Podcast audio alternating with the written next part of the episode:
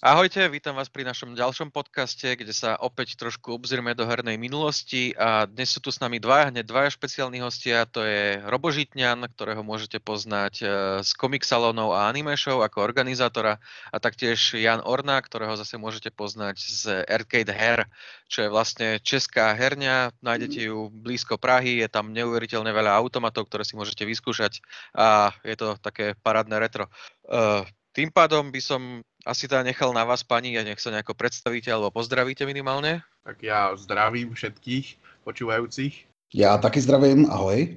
Dobre, uh, poďme teda k tomu tak, tak rýchlo, alebo teda, teda rýchlo prejdeme na to, že ako ste sa vlastne dostali k automatom, uh, ktorý bol ten prvý, uh, začneme teda asi od zahraničného hostia? Hm, dobře, takže já se ujímám tedy slova. Já jsem samozřejmě vyrůstal v těch osmdesátkách, devadesátkách a nějakým způsobem mě ty staré hry, nebo pro nás to tehdy staré hry nebyly samozřejmě, ale dneska už jsou to staré hry, tak oslovovaly a eh, mě to hrozně bavilo ten svět a začal jsem později, když jsem se dostal k nějakému uh, už práci a byl jsem schopen něco začít sbírat, tak jsem začal sbírat vlastně tyhle herní svoje vzpomínky. Takže hry, které jsem já dřív hrával na těch různých Atárkách a Commodorech 64 a ZX Spectrech u kamarádů, později třeba Amigách, tak tyhle hry jsem se snažil potom schánět na různých kartridžích, disketách a tak dále a vytvářel jsem takovou malou svoji retro sbírku. No a nějakým způsobem to jako rostlo, rostlo, rostlo až do momentu, kdy jsem si říkal, dobře, tak završím tu svoji krásnou sbírku eh, tím, že si pořídím videoherní automat, to bude největší for a zlatý grál a prostě bude to perfekt paráda. No tak jsem začal pátrat a zjistil jsem, že to je docela těžký, jako když si člověk vy, jako vytýčí nějaký cíl, koupit konkrétní titul v té době, to bylo někdy po roce 2000, tak jako když jsem si vysnil, že chci nějaký automat, tak nebylo úplně jednoduchý najít nějaký originální. Já jsem chtěl, aby byl prostě vyrobený uh, skutečně nějakou jako reálnou firmou, aby to nebyla nějaká taková papundeklová bedna, kterou někdo doma zbouchal v garáži nebo v dílně. Takže jsem pátral, pátral, pátral a pořídil jsem Klax od Atari. To je taková logická hra pro jednoho nebo pro dva hráče.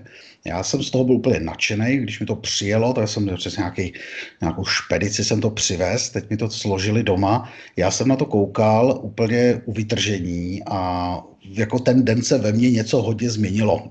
A to bylo zejména to, že jsem ucítil obrovský nutkání, e, něco pro zachování tohohle unikátního herního hardwareu udělat. No a jelikož už jsem v té době byl eh, hodně, až bych řekl, závislý na emulátorech, který jsem eh, stahoval a hrál všechny možné hry na všech možných platformách a i jsem to vlastně sbíral, tak o emulátory jako takový bylo již postaráno, takže já jsem se rozhodl, že můj směr a mého života bude to, že se budu zabývat s sbíráním a opravováním automatů. A tak z pozice nějakého ekonomického ředitele eh, investiční firmy jsem se začal hrabat ve špinavých starých automatech z hospod, různých skladů a tak dále a tím to vlastně celý šílenství arcade her začal.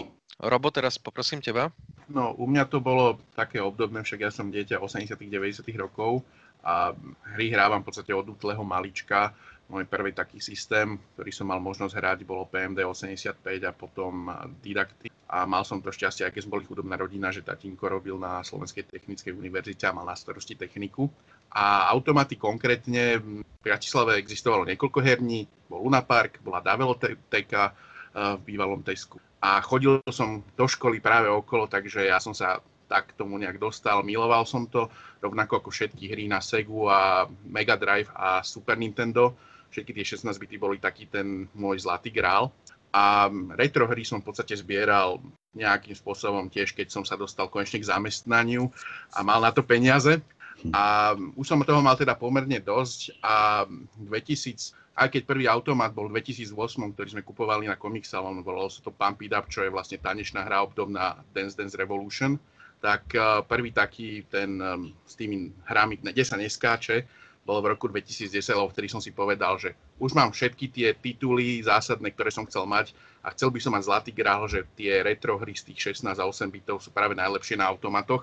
Tak e, jeden môj kamarát z Rakúska, Alex, on si zobral dovolenku, cestoval niekde dva dní dodávkou, niekam do Anglicka, kúpil dva automaty Sega Naomi, doniesol to domov a po dvoch týždňoch mu manželka oznámila, že pokiaľ tam chce ďalej bývať, musí sa jedného zbaviť Takže jeden putoval ku mne, bolo to super, dal som si tam nejaké hry, vtedy musím sa priznať cez MAME, čo spätne už nejak sa tomuto nevenujem, ale v podstate po prvom automate som si povedal, že chcelo by to ešte druhý, lebo hry totiž na automatoch sa hrajú na vertikálnom a horizontálnom skríne. Takže som chcel mať dva a potom od dvoch to už išlo chcem mať 8, 10, 20. A, a tak vlastne vznikol ten projekt Arcady.sk a v 2013 som bol u Honzu v jeho múzeum v Prahe a tak vzniklo naše kamarátstvo.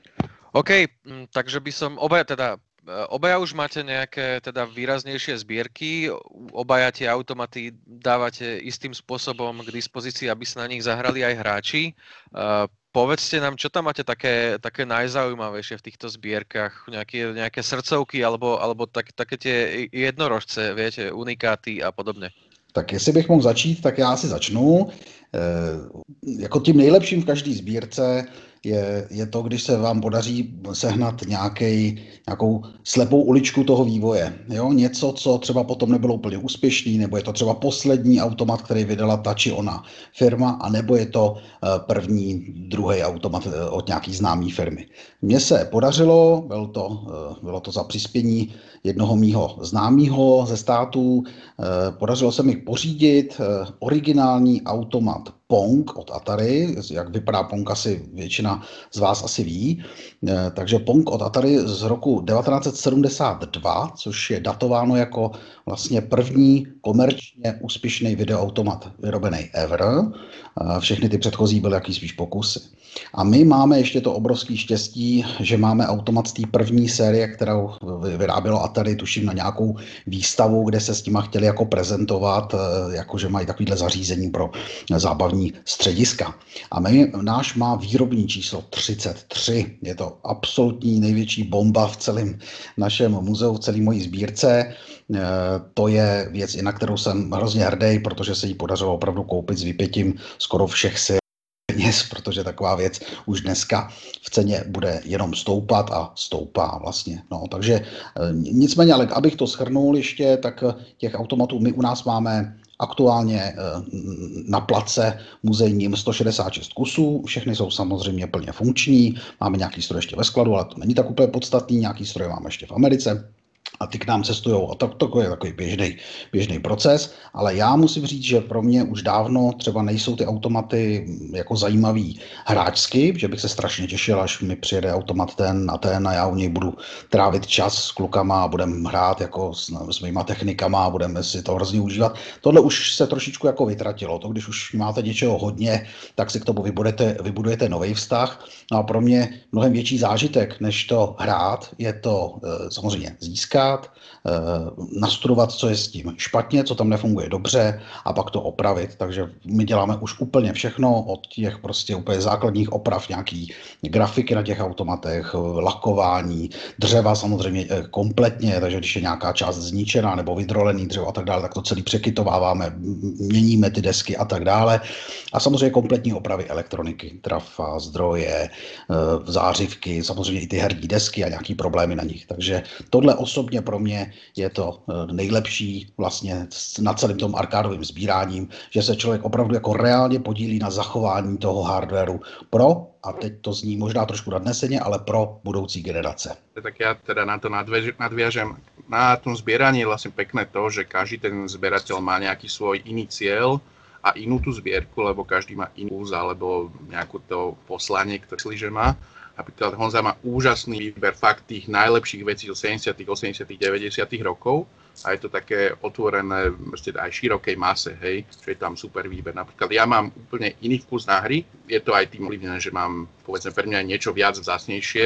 Sice mám rád hry ako Pac-Man a Galagu a Space Invaders, ktoré mám vo svojej zbierke, ale pre mňa je proste taký ten, uh, takéto zlato toho, čo mám, je Mortal Kombat 2, mm. aj keď teda to nestojí toľko ako Pong, hm. ale v podstate ja aj keď zbieram hry, lebo momentálne mám teda 100 strojov, z ktorých funguje 85, zvyšné ešte teda na nich nejak robím, alebo sú tam nejaké úpravy nutné, mm-hmm. tak um, v podstate, ja si, som si kúpal hry, ktoré mám ja vyslovene rád. Ja, bola to moja osobná zbierka. To, že sa to nejakým spôsobom vymklo spod kontroly rozumných čísel, um, sa stalo a potom som začal rozmýšľať, dobre, že chcem, aby to zahrali aj iní ľudia. Nie len teda na našich uh, tých akciách, ale teda aj v nejakom tom mojom hangári, ktorý som postavil časom a dokončujem. A v podstate áno, pre mňa milujem Mortal Kombat, milujem Street Fighter 2 a tiež taký ďalší zlatý grál, ktorý som si musel kúpiť, bol Golden X, lebo bez toho by som nevedel, že takisto Punisher. A mám rád aj hudobné hry. Nie všetky, uh, mám rád to ddr a mám rád pop and music, takže napríklad nie som vôbec autičkový a nie som úplne veľký fan da shooting gallery, ale teda mám nejaké, takže pre mňa je Zlatý grál skôr to, čo ja milujem, hej, že je to také úplne, že inak osobné ale samozrejme, keď idem k Honzovi, tak je to taký rád, že môžem si ochytať zase iné věci. To je to krásné navštívit herňu. Tak, já to jenom, jestli můžu doplnit, eh, samozřejmě každý, každý sběratel to má přesně tak, jak říkal Rob, eh, každý sbíráme něco, každý jsme se rozhodli zabývat něčím jiným. Já jsem vždycky chtěl zachovat hlavně tu generaci eh, jako prvních barevných her, jo, prvních barevných videoautomatů, které byly, to znamená takový ty klasiky 80. let.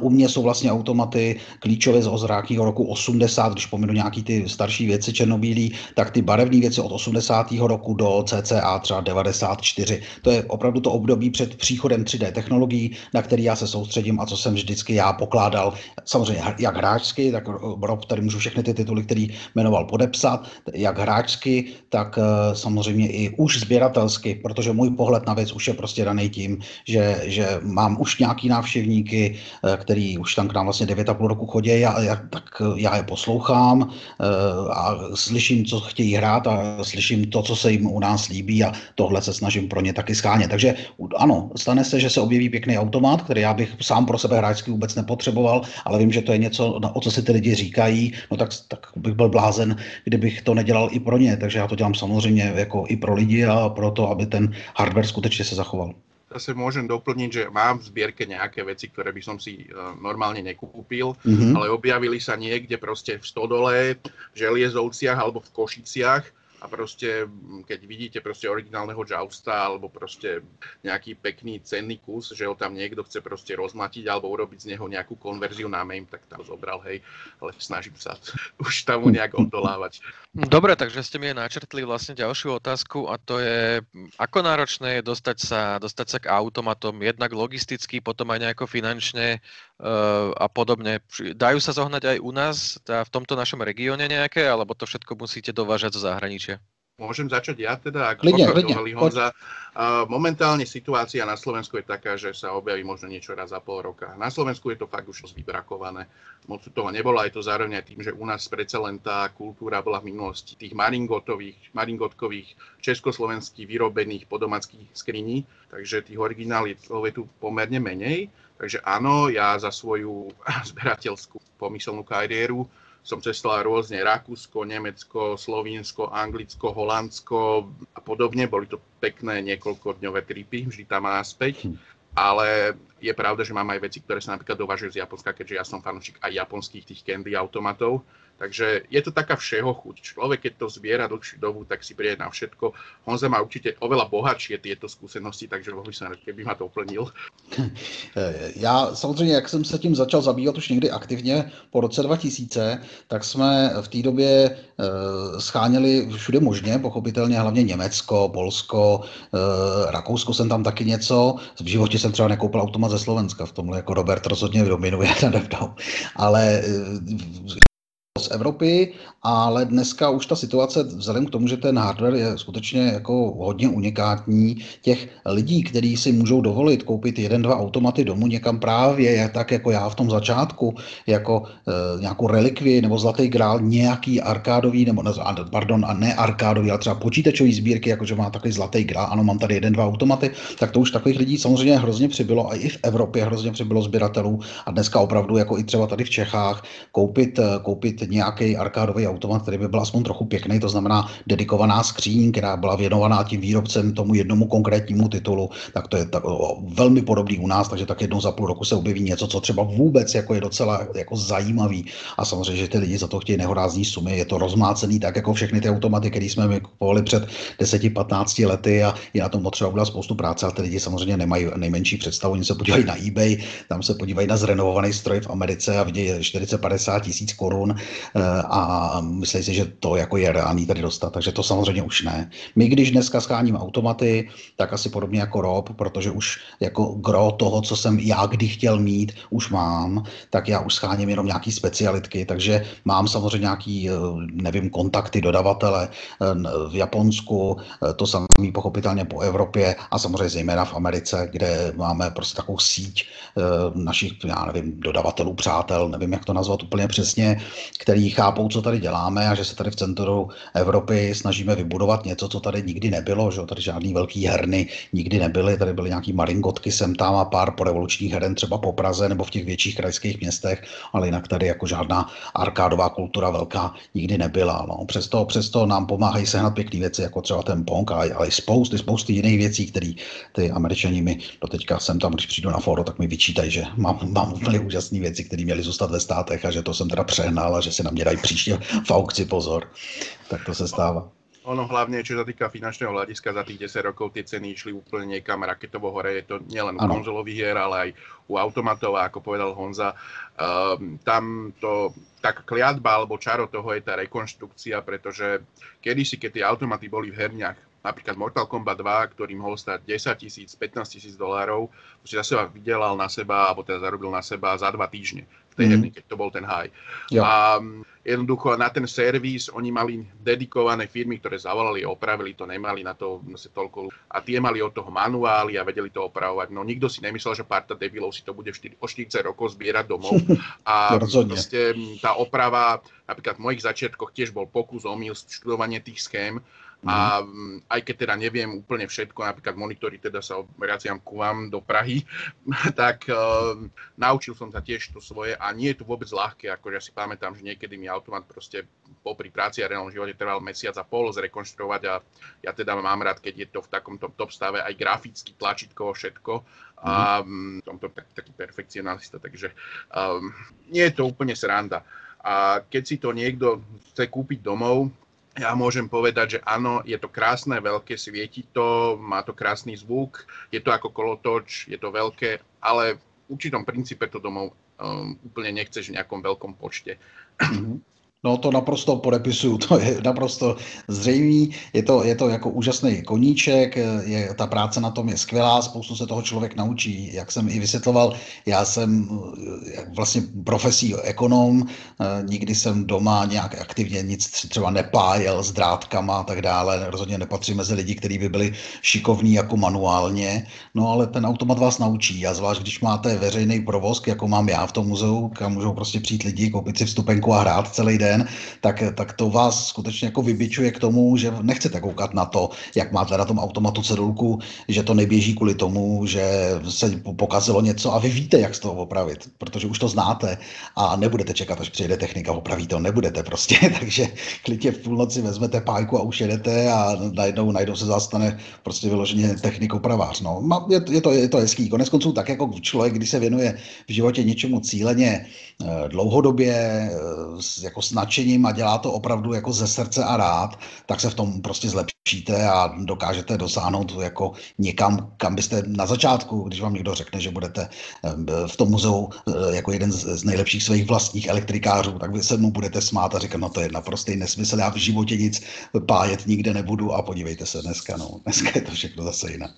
Ja si pamätám, že začiatkov ty si mal v podstate Vesliho ako svojho opravára Jasný. A na to si sa naučil sám, ale hlavne teda povedať, že to vôbec nie je úplne ako jednorožce a jednoduché, že predsa len ty, keď máš toľko strojov, ktoré máš pustené pre množstvo ľudí každý, mm-hmm. niekoľko dní v týždni, tým ideš v podstate, vy robíte takú praktickú, držíte stroj po stroji a opravujete veci, takže Ano. je to hodne práce. Není to len o tom, že zapnem to si cez víkend, predám To. stupenky a idem domov, takže Ne, to to je ne. hodně práce a mm, já za to obdivujem, čo všetko s tím robíte. No tak na, naučili jsme se, jak říkám, je to hlavně o tom, že jsme se vždycky snažili ty stroje udělat pěkný pro lidi a aby, aby si je mohli zahrát a připomenout, protože těch automatů v různých soukromých sbírkách je samozřejmě spousta, řekl bych, že pár jich bude určitě i tady, jako v našem, řekněme, okolí, řekněme blízkém okolí, takže třeba i v tom Německu, Rakousku jsou sběratelé, kteří mají 20, 30, 40, třeba i 100 automatů, ale prostě to jsem, já tenhle ten rozdíl viděl už dávno u našich vlastně kolegů třeba v, v,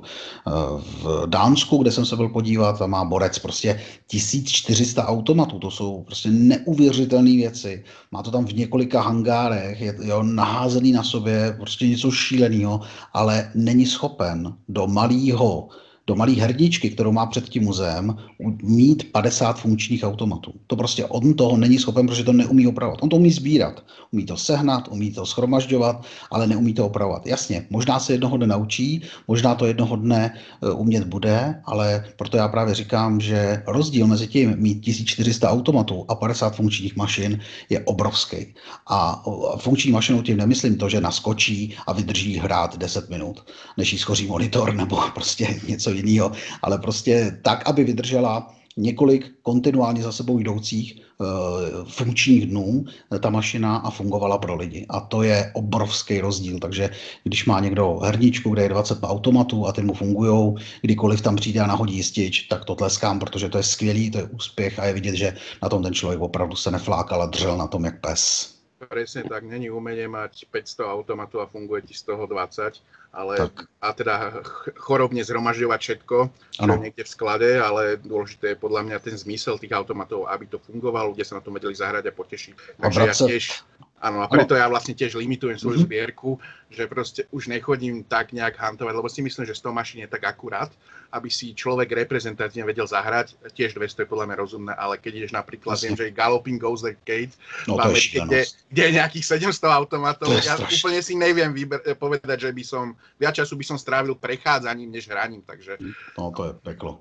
To je vlastně největší herná eh, automatová, nebo herná, ono to je vždycky to, s těma automatama to je těžký, protože oni byli určeny pro herny, ale dneska všechny tyhle ty projekty našeho druhu jsou vlastně muzeama v podstatě, protože už ten hardware v tuhle dobu už dávno neměl fungovat, rozhodně ho nikdo neprojektoval na to, že bude fungovat 30-40 let eh, po vyrobení, to prostě mělo za 10 let se zaplatit, vydělat tomu eh, provozovateli to automatu, který si od té firmy koupil velký peníze, aby měl chuť se za 10 let vrátit a koupit si nový automaty od té firmy. Rozhodně to nebylo tak, že někdo plánoval, že tyhle ty velké stroje budou vůbec někde jako v běhu, jo, takže, takže tak to vidím. No. a ešte jednu podstatnú vec by sme mali povedať, že tým, že je to múzeum, vlastne tie automaty fungujú na free play.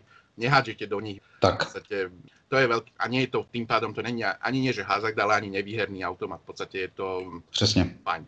Je to tak, jako že si vlastně pustíš herní konzoli, ale to zase to má jednu svoji výhodu, protože provozovat někde veřejně herní konzole, i, i třeba starý, od Nintendo, Sega a nevím čeho všeho, eh, a aby na tom hráli veřejně lidi, není jako úplně z hlediska copyrightu a tak dále, není jako úplně čistý, protože ty prostě nemáš souhlas, to je pro používání jako v soukromí, jo? tyhle konzole a všechny ty hry máš prostě v licenci, že si to můžeš hrát sám, ale není to o tom, že můžeš jako veřejně je předvádět. Je to taková jako šedá plocha, kterou asi nikdo úplně extra neřeší, ale úplně čistě legislativně to určitě není. No jenže ten automat byl vždycky určený pro veřejný provoz a tudíž ty automaty jsou v tomhle směru úplně nepostihnutelný. A vlastne, v, ak, už, ste, už ste načrtli aj tie opravy, v akom stave často nachádzate tie automaty, lebo počul som rôzne príbehy, že, že, že sú tam v nich aj rôzni obyvatelia a podobne, tak, takže, takže keby, nie, keby si nech, niekto chcel takto z nejakej maringotky zobrať z, niekde automat, tak čo ho tam čaká? Máte aj vy nejaké príhody?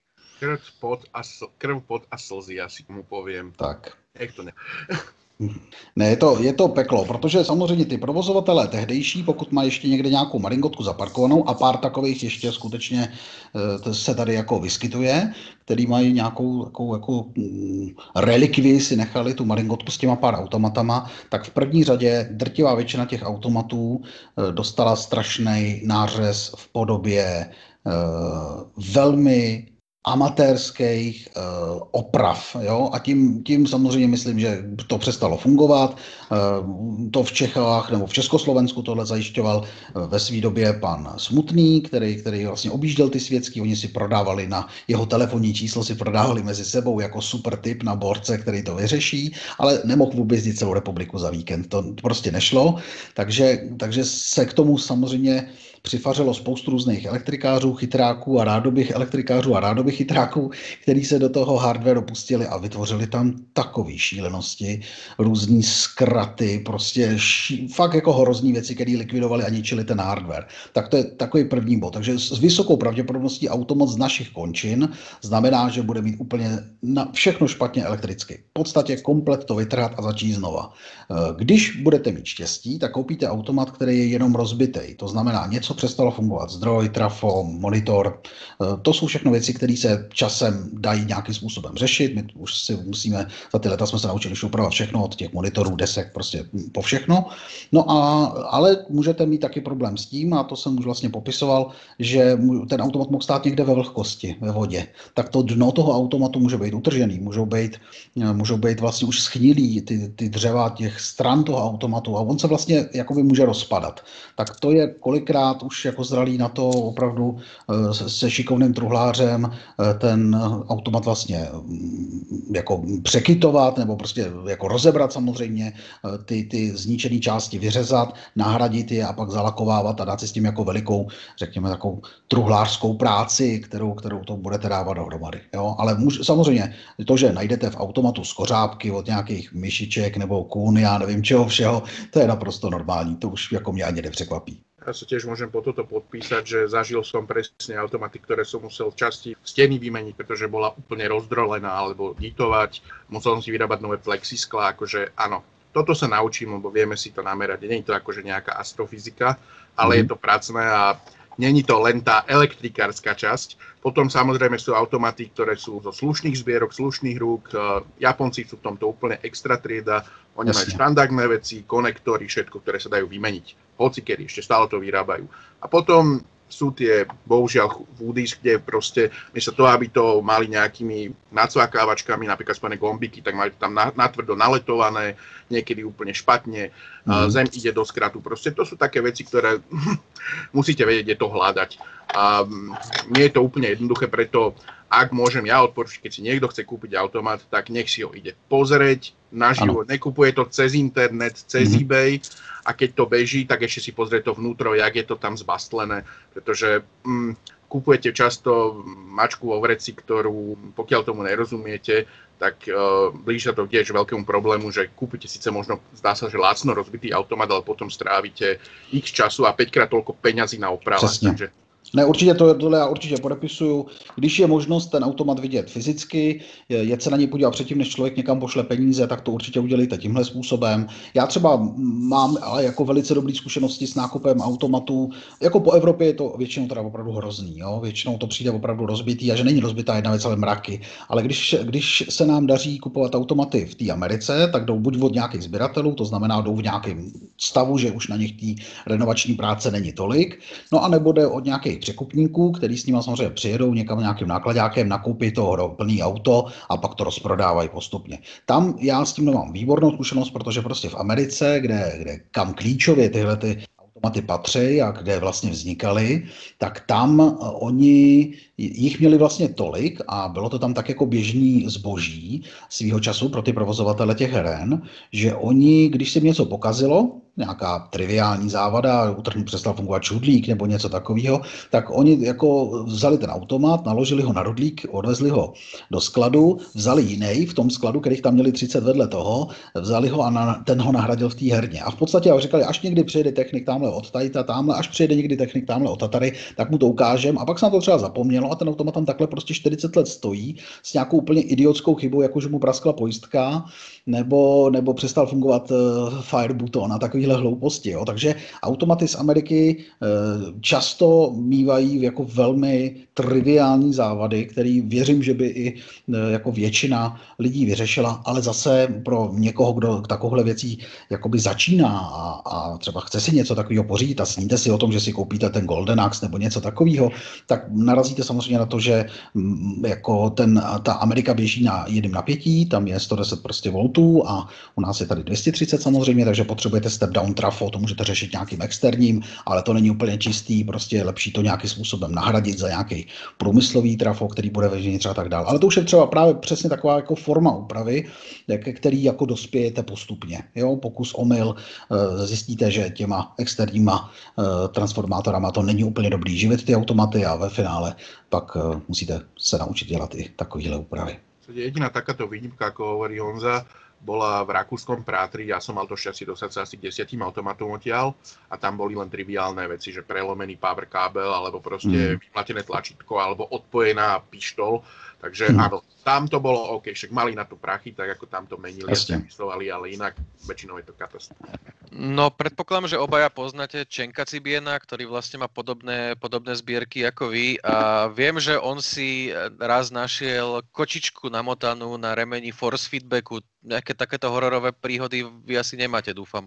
Tak já měl třeba automat, který byl až do výšky půl metru plnej skořápek od dvořechu. Jako nevím, co to tam natahalo. Ten automat neměl ani žádný velký dveře, kterýma, kterýma by se to tam dalo jakoby odníst, že mu třeba chyběly záda nebo tak. Prostě moc jsem to jako nepochopil, ale jako vyžraný eh, klasický prostě vlašský ořechy tam byly jako vždycky rozpůlený a jako úplně, ale do půlky, ale zasypaný opravdu neuvěřitelný. Nechápu takovéhle věci. To se prostě stane. No, je, to, je to hardware, který leta někde stojí ve skladu, že samozřejmě. Obvykle se tam netopí.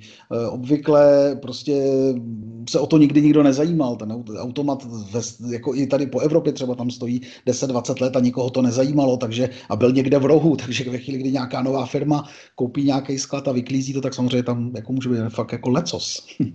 Vzhľadom na to, že ty automaty si pozerám väčšinou, keď idem po ne, tak uh, zatiaľ tiež také som nekúpil. Jedna bola výnimka, v Budapešti predávali jeden automat, v ktorom bo, uh, pôvodne to bol, uh, bola kásňa na štyroch hráčov, prerobená na Mortal Kombat 3. V podstate nebol ani ten, tá, tá uh, krábica, v ktorej to bolo, a v ktorej boli potkaní a od nich hovna.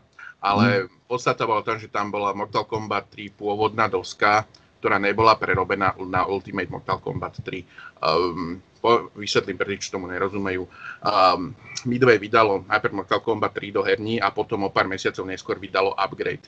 A upgrade bol spôsobom, že vám poslali dva čipy, ktoré, alebo tri, ktoré ste vymenili na tej doske. A tá pôvodná verzia s menším počtom hráčov sa veľmi teda nezachovala alebo je ich teda menej. A čo je na nej teda iné, mimo to, že má iný balans a poč- počet hráčov, tak má niektoré levely, teda arény naviac a má takisto intro, v ktorom sú príbehy, e, ktoré boli potom vykatované kvôli, že sa nezmestili na tie upgradenuté ROM. Mm. Takže kvôli tomu som kúpil takýto nejaký pašpil, vlastne hlavne kvôli doske. A tam boli potkanie hovna, ale to bolo tak všetko. No jasně, tak jakože jsou ty myši, jako, že, že jsou ty automaty a herní desky zejména pročúraný od myší, abych to řekl slušně, tak, e, tak to je úplně běžný. To už, ani, to už je věc, která mě už ani jako nezbrzdí v rozhodnutí koupit, nekoupit. Dobre, roboty si už teda načrtal, načrtal tieto dosky, tak poďme trošku, hlbšie, poďme trošku hlbšie do, do, týchto, do týchto princípov. Uh, predpokladám, že teda hlavne tie veľké japonské a potom aj americké firmy si zakladali svoje, svoje hry na, na svojom hardveri, ktorý si sami vyrábali. Bol tam napríklad Capcom, bola tam Sega, bol tam teda tento, tento Midway, ktorý robil zase americké veci. Uh, čo, ktoré z týchto ktoré z týchto dosiek alebo ktoré z týchto platformiem preferujete? Máte tam nejaké, obľúb, máte tam nejaké obľúbené, či už kvôli hrám, ktoré, ktoré na tom existovali, alebo kvôli tomu, ako sa s tým pracuje zase z toho, z toho, z toho backendu, z toho servisu a podobne? A vieš čo, preferované, to je také... Oni si ten hardware vyrábali samozrejme vlastný, samozrejme, niekedy ho licencovali niekomu inému tam princíp je to, že najprv si mal teda tú plošak PCB, sa to volá, čo znamená Printed Circuit Board, v ktorom si mal vlastne kvázi celý počítač aj tú hru, hej, že to hra bola celý systém. V podstate, je to základní deska, no. no.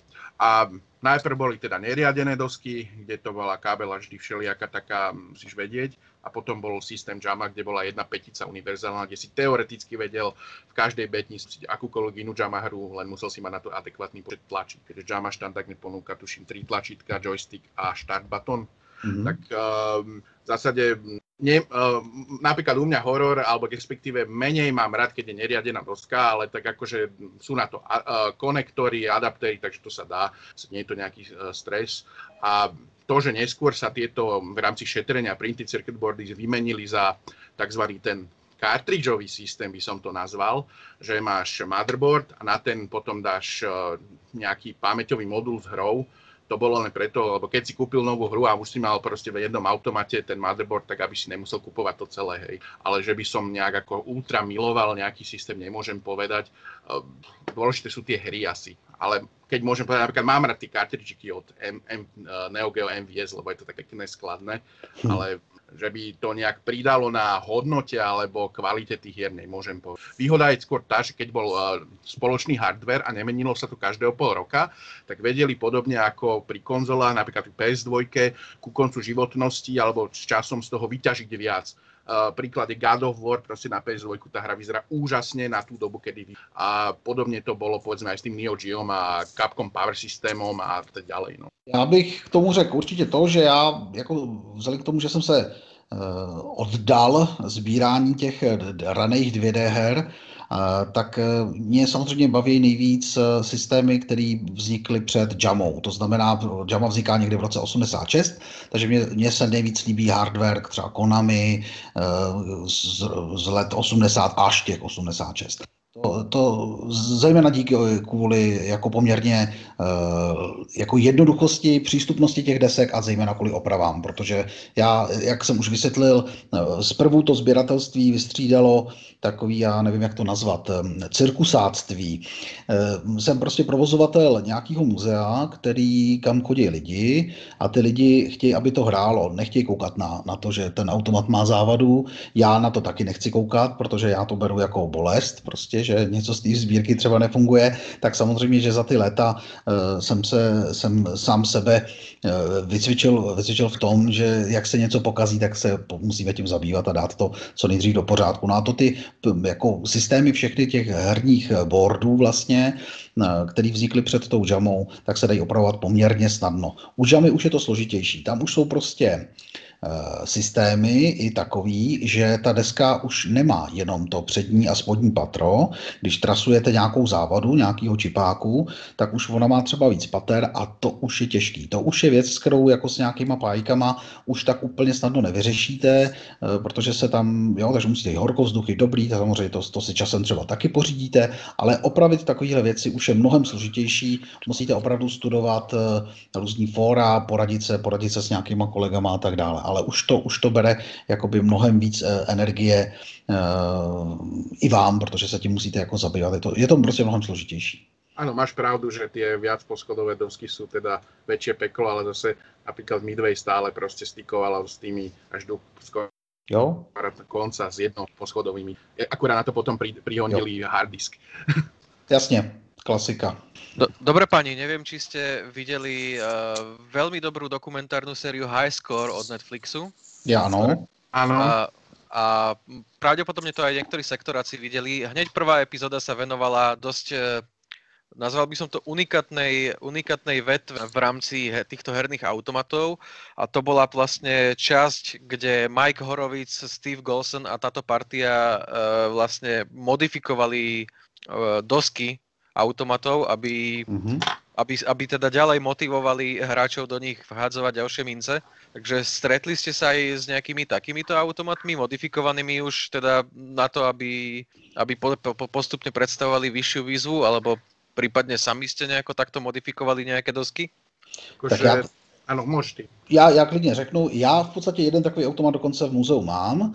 Eh, já jsem, eh, když jsem se díval totiž tady na ten Eh, dokument, tak mě velmi zaujal, protože udělali opravdu jako moc dobře, takže kdo to, kdo jako ještě pořád slyšel o High Score a ještě to neviděl, tak vřele doporučuji. Přiznám se, že já jsem viděl jenom tři díly, dál jsem se zatím nedostal, nemám teďka moc času aktuálně, ale to mi stačilo na to, abych si udělal jako představu o tom, že to je opravdu jako perfektně jako udělaný a zacílený a vymyšlený.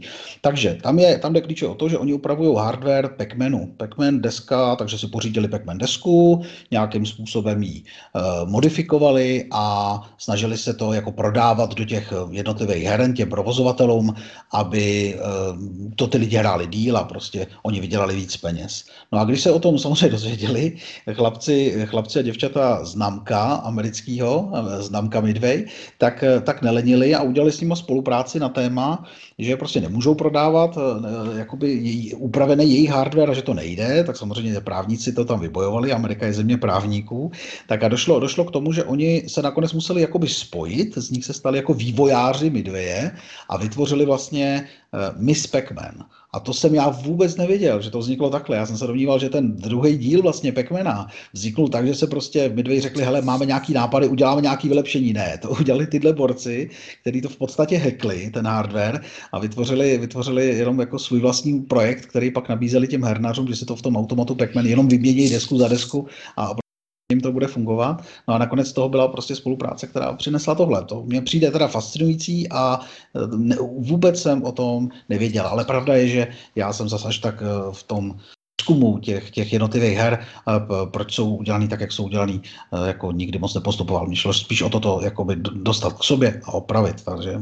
Ja ti môžem toto ináč doplniť, pretože ja v podstate, ja som teda túto tému študoval nielen teda, že University of Wikipedia, ale teda mám hm. niekoľko tých knížiek, ktoré sa tomuto odborne venujú, napríklad výborné The Ultimate History of Video Games. Taky mám, a no. konkrétne ja napríklad toho Pekmena s tou upravenou doskou mám, nedošlo mi to spolu, objednával som si ich spo, uh, separátne, takže viem, ako to funguje, no v podstate je to len doska, ktorá sa nacapí hore na toho original Pac-Mana a vznikne z toho Miss Pac-Man. Ano. Takže ty potrebuješ originálnu dosku Pacmana, aby si mal Miss Pacman. Ale mm-hmm. čo tam uh, napríklad to high score, ono je to dobre urobené, tam veľa pútavých príbehov, ktoré by mohli oni, musím povedať, rozobrať ešte viac do hĺbky, mm-hmm. lebo je tam kopec iných fascinujúcich príbehov, ale je dobré, že sa do toho teda pustili, aspoň trošku. Ale čo tam vynechali jednu takú podstatnú informáciu, že Miss Pacman vznikol bez vedomia japonského námka a, bol, a Američania to predávali na čiekno, kým to Japonci zistili. Takže preto napríklad Miss Pacman dlhé roky nebolo v kolekciách Pacman na anniversary, pretože to bol taký problém. Samozrejme, spätne sa oni za x miliónov vyrovnali a doplatili námku licencie a všetko, ale námko dlhé roky práve Miss Pac-Man bralo ako takú odbol, že proste nepatrí to nám, je to nejaký taký zvláštny hack. Takže napríklad toto tam oni nerozoberali. Jo, to je ale hezký, taky, taky dobrá informace. A teraz spätne z toho zberateľského hľadiska, je to považované za nejaký veľmi drahý unikát? Tieto, tieto hacknuté Nie, dosky? Uh, vieš čo, je to jedna z takých najúspešnejších tých Mix Pac-Man uh, hier v Amerike, dokonca je oveľa obľúbenejšie než Pac-Man samotný, mm-hmm. lebo ani nešlo o to, že tam dali akože ženskú postavu, aby prilákali ženy. On samotný Pac-Man už bola hra, ktorá, keď si pozrieš dobové dokumenty, tak uh, ženy hovorili, že to proste, že je cute, a že je úžasný a hráli mm-hmm. práve ženy toho Pekmena. Podstatné je tam to, že tá hra je fakt lepšia. Tam eh, to treba si fakt zahrať, lebo Pac-Man samotný o sebe má proste jednu arénu, ktorú hráš dokola s nejakými paternami, ale Miss Pac-Man mení ti levely, uh, farby, všetko možné, tie mm, príšery sú trošku inak naprogramované, takže hra je svojím spôsobom začiatku prístupnejšia, ale zase časom ťažšia.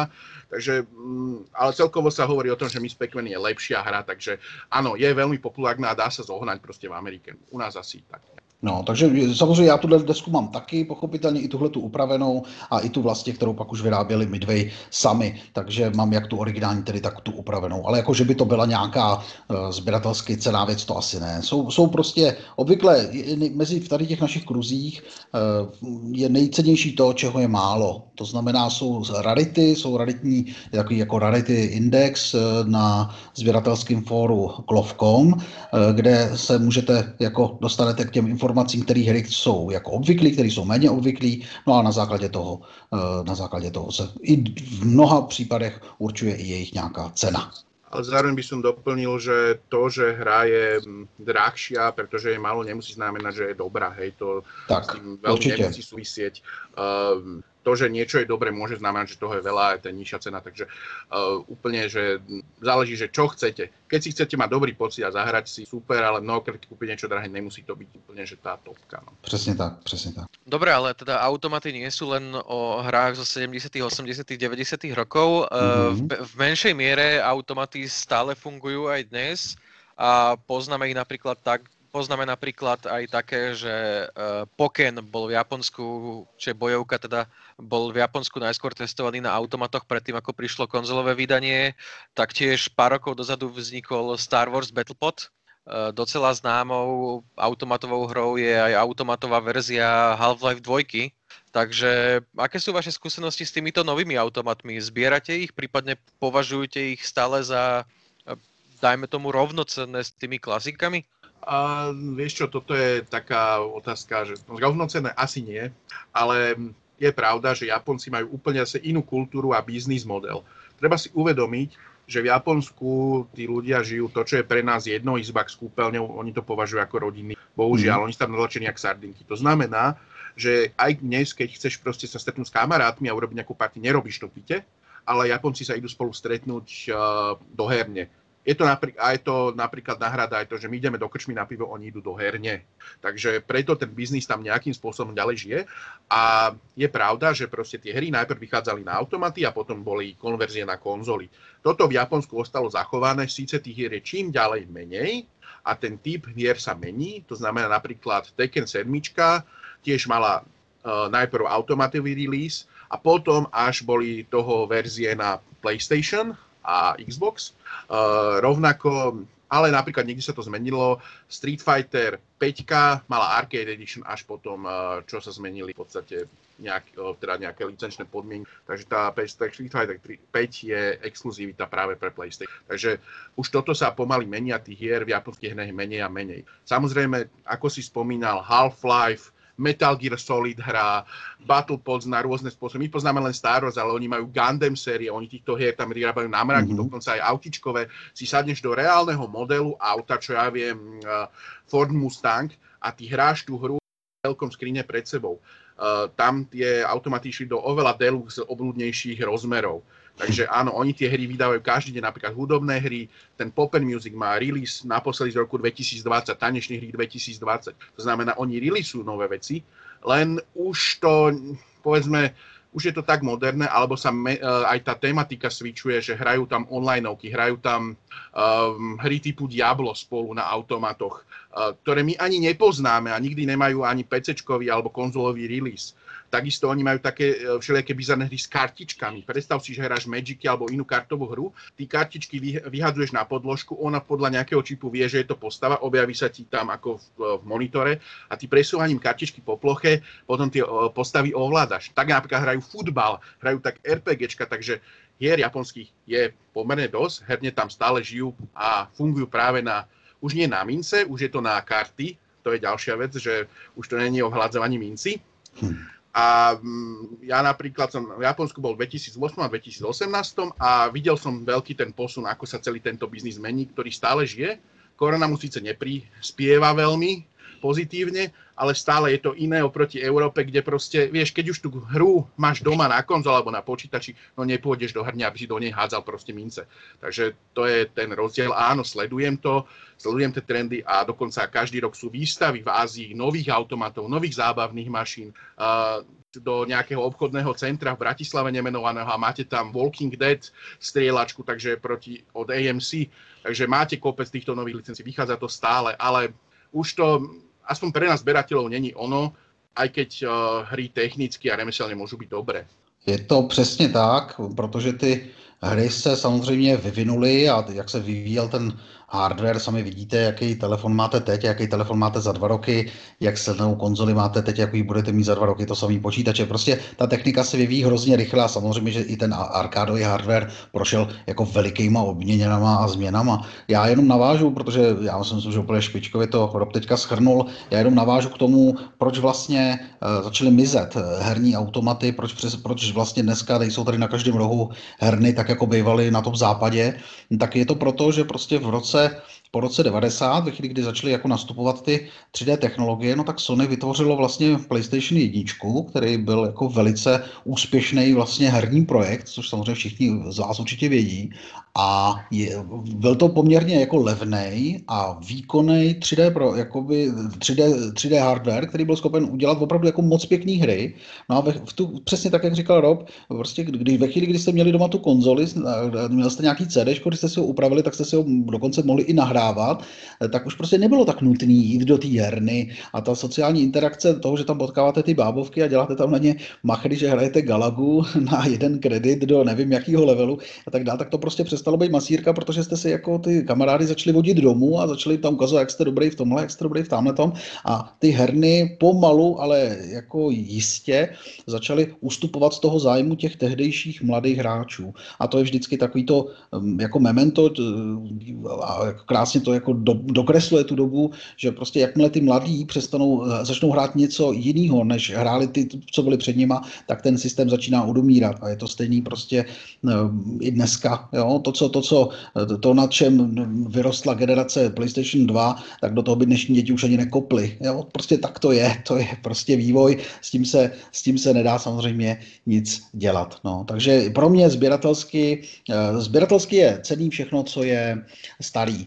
Eh, takže všechno, co je nový třeba do deseti let, v podstatě žádnou velkou cenu pro skutečný jako sběratele, jako jsme určitě třeba my tady s Robem a nejsme to jenom my, i tady v republice je mnohem víc lidí a, a samozřejmě v Evropě už jsou to tisíce lidí, kteří se tímhle tím zabývají, tak tyhle věci pro nás moc zajímavé nejsou. Jo? Vemte si takový příklad, eh, Robert mluvil o Fordu Mustang, tak fajn, tak já jsem sběratel nových Fordů Mustang a pojedu na dealerství a objednám se jich tam 700, 800, 3000, co to je za sbírku? To, rozumíte, to, to není tom ta hodnota toho jako hromadění nesmyslu, když mám jakoby eh, plný kapsy peněz. Jo? To, to je prostě hloupost, takhle se nezbírá. Sbírají se zajímavosti, sbírá, sbírají se ty věci, které se osvědčí v době a teprve prokážou, že jsou opravdu jako takový, že stojí za to je zachovat eh, pro budoucí a zase to zní jakkoliv nadneseně pro budoucí generace. Takže eh, jestliže tyhle hry jako Half-Life a tak dále a všechny tyhle ty jako modernější arkády prokážou, že je lidi jako chtějí hrát a tak dále, tak samozřejmě dřív nebo později já si lidi začnou i sbírat. Ale nebude to určitě můj směr, já chci se zabývat svýma eh, jako hlavně 2D titulama. Neříkám, že tam nemám nic modernějšího, samozřejmě nějaký i ty autíčka pro ty lidi tam mít musím, samozřejmě jasný, chápu. A nic, na co bych byl nějak extra jakoby hrdý, nebo není to nic, kde bych se chtěl nějak extra rozvíjet. Já chci se zabývat tím, co jsem se rozhodl dělat už dávno, a to byly ty 2D hry 80 až 90 5 třeba. A yes. ja to možno by som ma doplnil ešte, aby som povedal. Mm-hmm. Um, ono treba si, dôvod, prečo to vlastne umrelo, Honza načrtol s tou PS1, treba si uvedomiť, prečo ľudia predtým chodili do herne v tých 70 80 rokoch. Nie každý, ktorý mal doma počítač alebo konzolu, nemohol si to dovoliť, to je prvá vec. Mm-hmm. A zároveň výkon tých domácich mikropočítačov, či už to bola aj Amiga alebo Commodore 64 Didactic, ZX Spectrum Sinclair, uh, ale môžem pokračovať so Super Nintendom a Sega Mega Driveom. Rozdiel oproti arcade verzii a tej domácej proste bol technologicky, môžeme povedať, grafike a vo všetko možno 5 rokov dopredu. To znamená, že ten hardware, ktorý ste mali herní, bol proste o toľko popredu, Lepší, že ste povedali, že je to, že wow. Dôvod mm. je ten, že sú to peniaze, hej. Kým automat s hrou proste stál 10 tisíc dolárov, tak si mohli dovoliť tam taký výkon kým konzoly vtedy stali 200, 250 dolárov a kartridž do 50, ináč tá cena stále ináč od x rokov sa stále nemení. Teraz ľudia pindajú, že budú nové hry stať 60, 70, tak um, jednoducho bol to obrovský nepomer, hej. A preto vlastne tie kon, konzolové hry boli ďaleko taký v podstate chudobný prípuzný oproti tej uh, automatovej verzii. Toto sa prelomilo definitívne v 2000, roku 2000, keď vyšla PS2 a tie hry už boli pomaly jedna k jednej. A tam vlastne sa stratila aj idem hrať niečo, čo je lepšie, cool, lepší zážitok. Takže to je zmysel tej smrti toho. Čo sa týka mojej zbierky, tak áno, ja milujem hry a hlavne sústredím na roky 85 až 96, ale mám pár novších vecí, či už sú to tie hudobné hry, ale napríklad mám tri uh, Full HD automaty, vlastne teraz už 4, uh, kde mám Tekken 7, uh, mám tam Street Fighter 5, uh, Ultimate Street Fighter 4, Victua Fighter 5, to znamená, mám tam aj tie najnovšie verzie, je to príjemné pre mňa, že si to môžem zahrať na automate a nemusím to hrať na konzole, ale mm, není toho už toľko, lebo vychádza toho fakt málo. Aj týchto bojoviek, aj všetkého, ktoré mi nejak uh, proste ťahajú srdce. Uh, u Tekenu napríklad podľa môjho názoru je dobré mať Tekken 2, Tekken 3, to sú také uh, groundbreaking hry v tej sérii, ale potom je to v podstate skoro to isté a tá sedmička je fakt tak vybalansovaná, že sa oplatí napríklad ju mať na automate. Rovnako ten Street Fighter 4 aj 5 to sú top produkty, ktoré oplatí sa mať, ale není to zase niečo, že je to ultra vzácne alebo čo. Je to taká frajerina, že ja si to chcem zahrať pre radosť. Takže uh, áno, ten appeal, kolektovať nové hry sa mení a znižuje, ale napríklad sem tam vidie niečo krásne, napríklad um, hudobná hra Nostalgia, to je taká klávesnicová vec, a, či klávesová, je to klavír a je to cool, hej, ale preto sledujeme tie nové automaty, ale není toho toľko. Toto je fakt, že tých klasík, ktoré sa prevedli časom, je nejaký počet, podľa môjho názoru niekedy je okolo 200-300 a to, čo vychádza teraz, už je raz za čas. Dobre, tak by som dal posledné dve otázky nech, nech to dneska nejako rozumne ukončíme. Tá prvá je, keďže obaja dl, veľmi dlho sledujete tu a za, ako ste povedali, zaujímate sa aj nejak okrajovo aj tie aktuálne veci, tak uh, ako vidíte budúcnosť herných automatov v najbližšej dobe? Presunie sa to podľa vás všetko do virtuálnej reality, alebo aj tie klasické arkády budú mať stále svoje miesto? Já to myslím, že to bude vyvíjet se tak zhruba uh, půl na půl. Jo? Vznikají nové automaty, uh, budou určitě vznikat uh, hry, které se budou snažit jakoby tak trošku parodovat starý, starý hry a starý arkádovky, jako byl třeba Metal Slug, který určitě všichni znáte. To už vlastně to vychází už na poměrně moderním systému Neo Geo, který a, a snaží se to tvářit jako nějaká klasická, klasická jamovka Jo.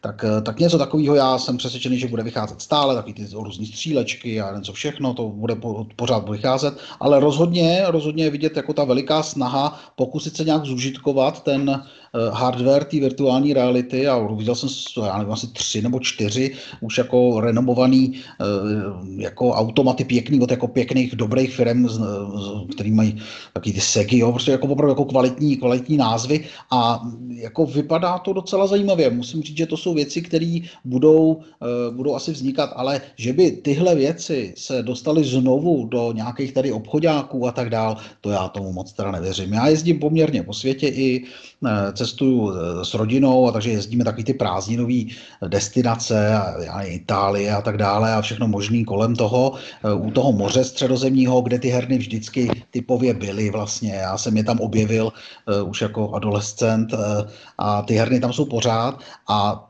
objevují se tam i ty nové hry a to ano, ale jako že by to bylo nějaký jako centrum jako biznisu nebo zábavy úplně lidí, to si myslím, že už úplně neběží. Však to znáte to sami, já nevím, kdo třeba máte už děti, nebo jste viděli dneska nějaký děcka už třeba kolem deseti let, to prostě oni nepustí telefon z ruky, to je první věc a tam hrajou prostě nějaký ty, tyhle ty naše hry, které nás třeba jako nám připadají pěkný, tak oni tam hrajou v různých emulátorech nebo v tisíckrát lepších verzích upravený na ty současné iOSy, já nevím co všechno. Takže, takže v tomhle směru jako já v hardware, arcade hardware věřím, určitě bude stále vycházet, protože prostě budou pořád lidi, kteří budou chtít hrát na různých hernách na nějakých veřejných místech, ale rozhodně si nemyslím, že by to bylo takový, že se vrátí jako znovu na výsluní, že budou znovu vznikat někde nějaký herny po Evropě nebo ve státech, že to bude přibývat. Bude přibývat různých muzeí a různých muzejních projektů, který se budou snažit zachraňovat ten hardware, protože přestože už něco jako samozřejmě vzniklo a v Evropě toho je taky mraky, ono pozor na to, jako jenom fakt se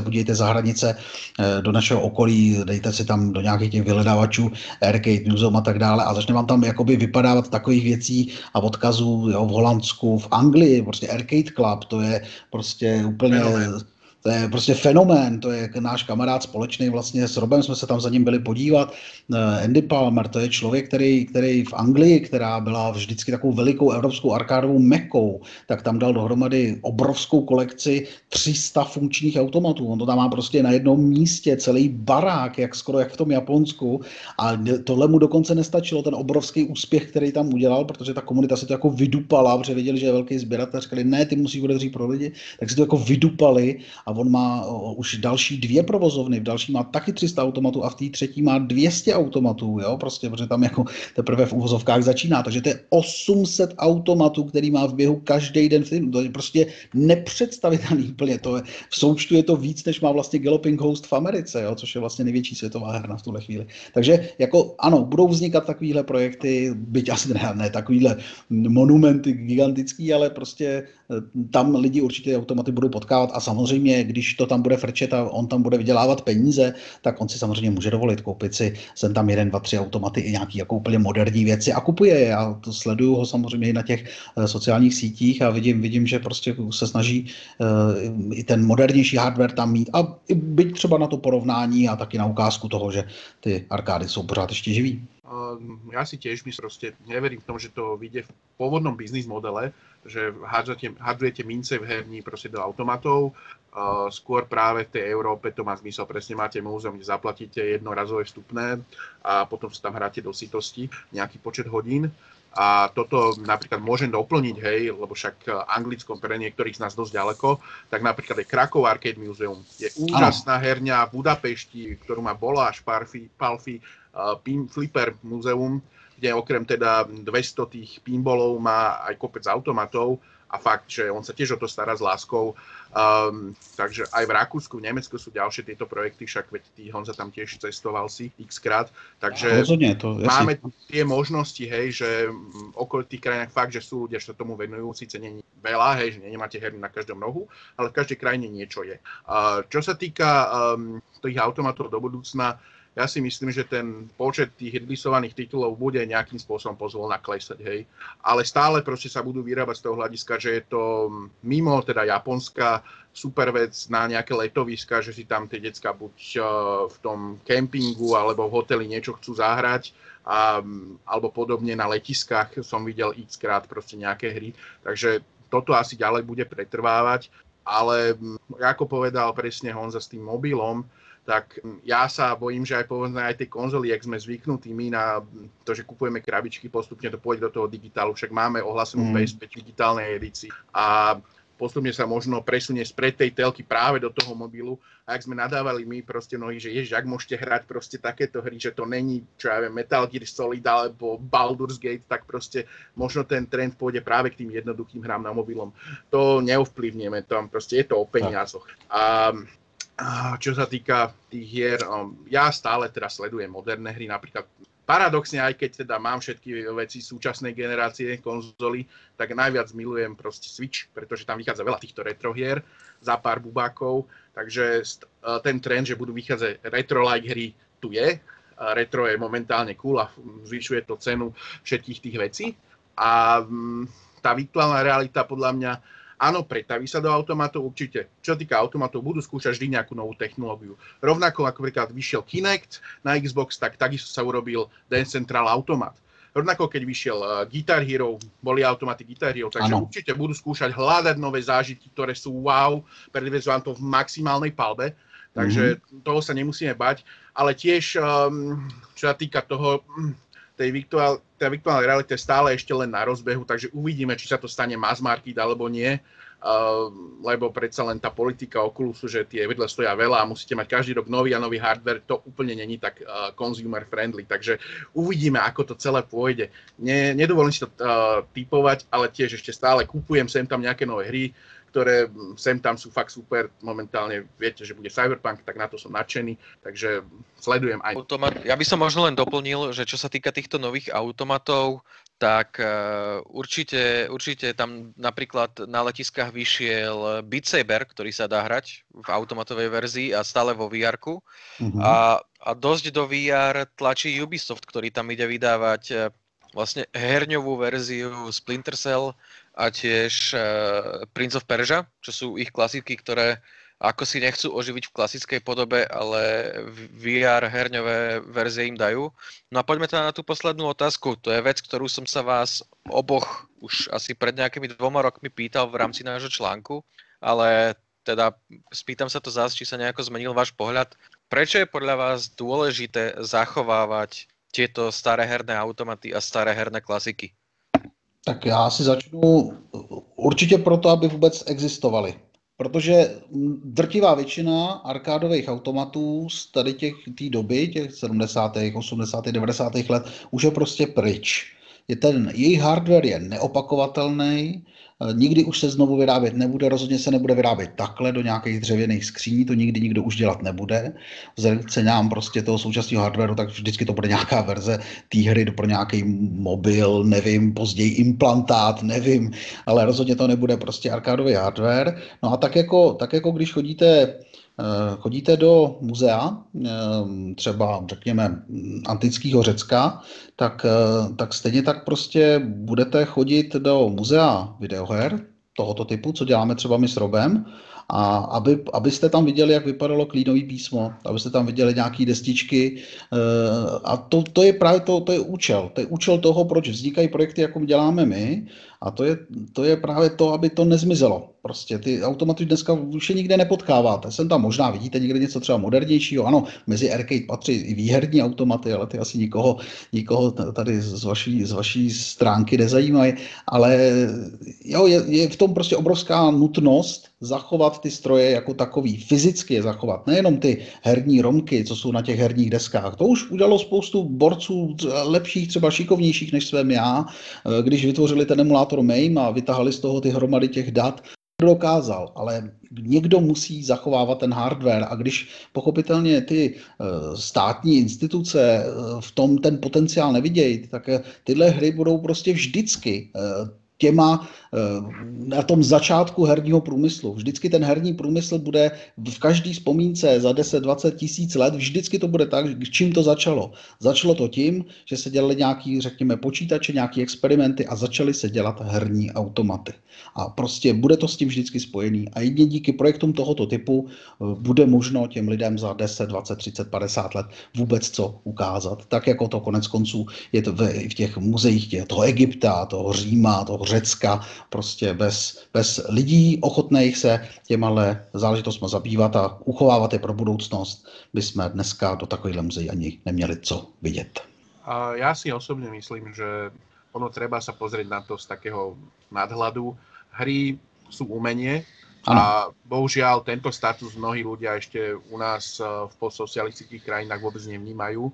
Po svete teda už začali a tiež a proste tie hardvery a takisto skrine dedikované, ten artwork, to proste je neopakovateľný kus umenia, teda, ktorý si šiahnuť a ešte si zahrať tú hru, um, je niečo neopísateľné. Je to podobné, ako keď si kúpite nejakú starú konzolu a hráte tú hru, ako sa po anglicky povie, the, the way it's meant to be played. Proste mm-hmm. je mhm.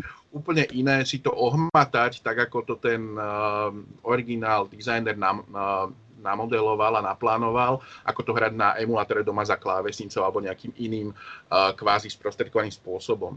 Takže podobne ako je super, uh, alebo teda úplne iný zážitok si zahrať hru na CRT, telke, na konzole starej, tak rovnako je to s tým automatom. Je to proste výborná taká skúsenosť a zážitok a taktiež, čo je presne na tom iné, že áno, presne toto už nebude a múzea majú minimálne tohto charakteru tú výhodu, že áno, kým dojdete do múzea tak vidíte tam nejaké sochy, stĺpiky, rozbité črepiny z nejakého krčahu, fajn, ale tu si to môžete ochytať a zahrať. Takže tá interaktivita, ja si myslím, že je také grotej zábavy a takej tej srdcovej záležitosti, ktorá ľudí k tomu tiahne a budem veľmi rád, ak teda týchto projektov bude viac, pretože predsa len určite nerátam, že niekto o 100 alebo o 50 rokov si povie, a ideme teraz vyrábať toto. No, samozrejme. Dobre, ďakujem vám tým pádom ovom za čas. Ďakujem vám, že ste si vypočuli náš ďalší podcast, aj keď tento bol trochu netradičný a išli sme do hĺbšie do témy herných automatov. Dúfam, že si vypočujete aj naše ďalšie podcasty a čaute. Ahoj, ahoj. Čauko. Ahoj, mějte se, díky.